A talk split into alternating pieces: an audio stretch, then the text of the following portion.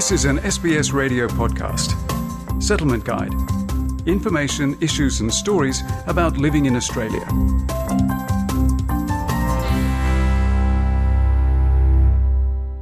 SBS acknowledges the traditional custodians of country and their connections and continuous care for the skies, lands, and waterways across Australia.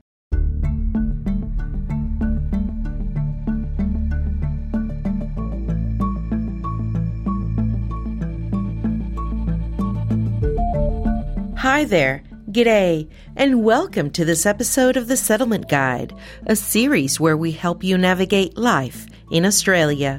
Whether you arrived today, have been living here for years, whether you were born in Australia or you're planning to move here shortly, this series is for you.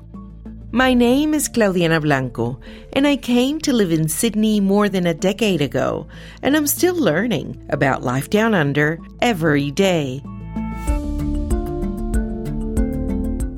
Today, we will explore what you need to do if you're in a car crash in Australia.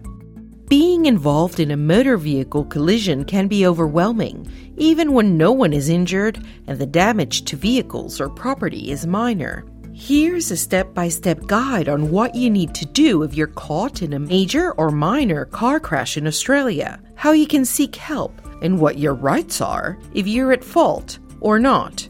You are required to exchange each driver's details and the details of the motor vehicle. You can take a photo of each of the vehicles with the registration plate, take a photo also of the damage of the car, then take a photo of the other person's license. And then you may ask for a contact number as well.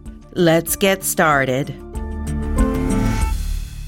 In Australia, failing to stop after a motor vehicle collision is an offence. The first thing to do after a crash is ensure everyone involved is safe and confirm no one requires immediate medical assistance. New South Wales Police Sergeant Scott Stafford from the Traffic and Highway Patrol Command explains. You want to make sure you're safe in your car and the other people are safe. So that includes looking for dangers around your vehicle and the other vehicles. And a big one is on the road. So if you're stopped and you're out and you're walking around your car, you need to keep an eye on what's around you of other vehicles that are travelling on the road as well, because they can pose a greater danger to you than your accident, which may be a minor accident. So have a look around, and if it's safe to do so, then move the vehicles off the main roadway to a safe location to exchange details. If anyone is injured, you must call triple zero immediately for assistance and apply first aid if you can. Emergency operators will call the police and other relevant services, such as an ambulance or fire services, as the incident will be classed as a major collision. A major collision is where anyone is trapped, killed, or injured. Any of the drivers appear to be affected by alcohol or drugs. Any of the parties involved have failed to stop and or exchange their details. Police will attend a crash site when there are hazards on the roadway, an obstruction to traffic, or if a heavy vehicle is involved.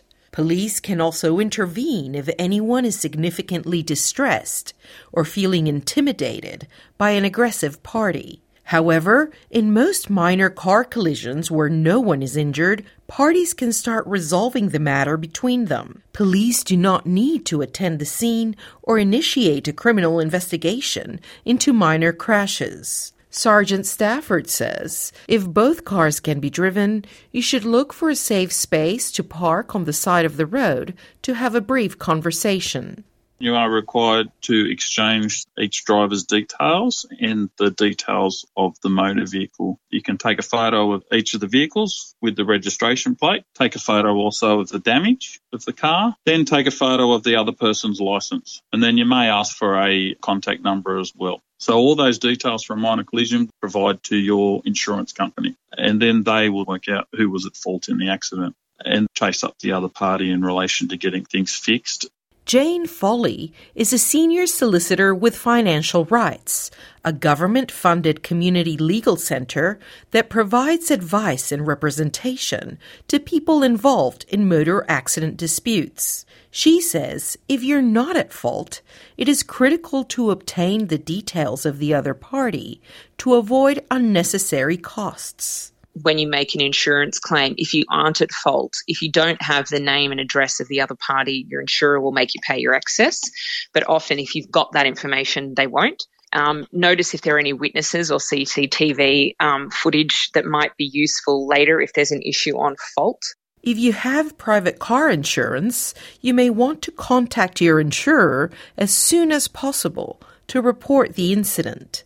However, if you are clearly not at fault and the other party is privately insured, Ms. Foley says you may pursue the other driver to claim the damage on their insurance so you save on claiming the damage on yours. The best thing to do is take your own car to your own mechanic and have it assessed. Once you've received a quote, send that quote and the photos in the assessment to the other driver. The other driver will then likely send it to their insurer, and that insurer will contact you directly. The other party's insurer will try and get you to take your car to their mechanic. You do not have to do that. You do not have to get multiple quotes. They do not have a right to see or inspect your car. Ms. Foley says to obtain direct payment from the other driver's insurer, you must send them a letter of demand. However, the insurer may decide to negotiate the amount or have your quote assessed. If the amount that you are seeking is less than $15,000 and the other insurer isn't cooperating, you can lodge a complaint against them with the Australian Financial Complaints Authority. It's a free online dispute resolution scheme and they will make a decision and ultimately try and resolve the matter between the parties. If the amount is more than $15,000 and the insurer isn't coming to the table, you will need to sue them in the local court. But before you do that, I'd strongly recommend you get private legal advice. If you are at fault and you are insured, you can claim it on your insurance. However, if you are at fault and you're not insured, you will likely receive a letter of demand with the other party's quote for repair, but there is room for negotiation the best thing to do is to take the photos and the quote to your own mechanic and ask for a second opinion. You can negotiate a payment arrangement if you can't afford to pay it up front, and you can offer to pay a reduced lump sum. But again, I would recommend that you seek legal advice. Ms. Foley adds the Financial Rights website offers sample letters of demand and an online tool to help navigate a variety of situations regulations and laws are slightly different in each state. So we have a motor vehicle accident problem solver. Click the state that you're from and it will help you work out what to do and where to get help based on your circumstances. If you are physically or psychologically injured in a transport accident, you may be able to lodge a claim with your state or territory's compulsory third party insurance, also known as CTP. Damien Poole is the head of complex recovery and serious injury for the Victorian Transport and Accident Commission, or TAC, the social insurance scheme that manages CTP in that state. Mr. Poole explains how this insurance works. So we support people after they've had a transport accident and we also work with the community to reduce the risk of accidents happening. Each Australian state has similar organisations, although there are differences in the range and type of benefits that they provide. CTP insurance premiums are paid by motor vehicle owners when they register their vehicles. It will not pay to repair vehicles, but it covers damage to property and treatments for people injured in a transport accident if the incident was not work related.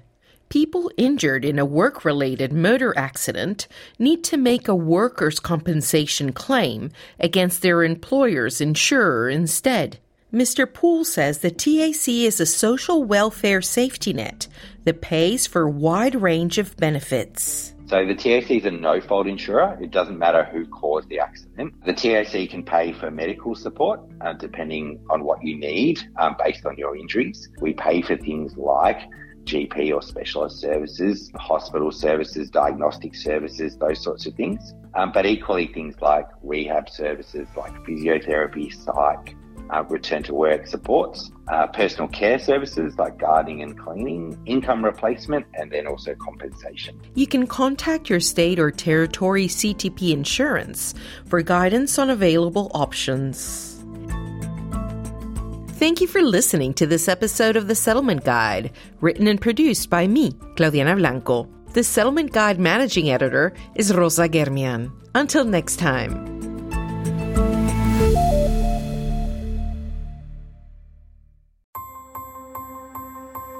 This was an SBS radio podcast. For more Settlement Guide stories, visit sbs.com.au slash radio.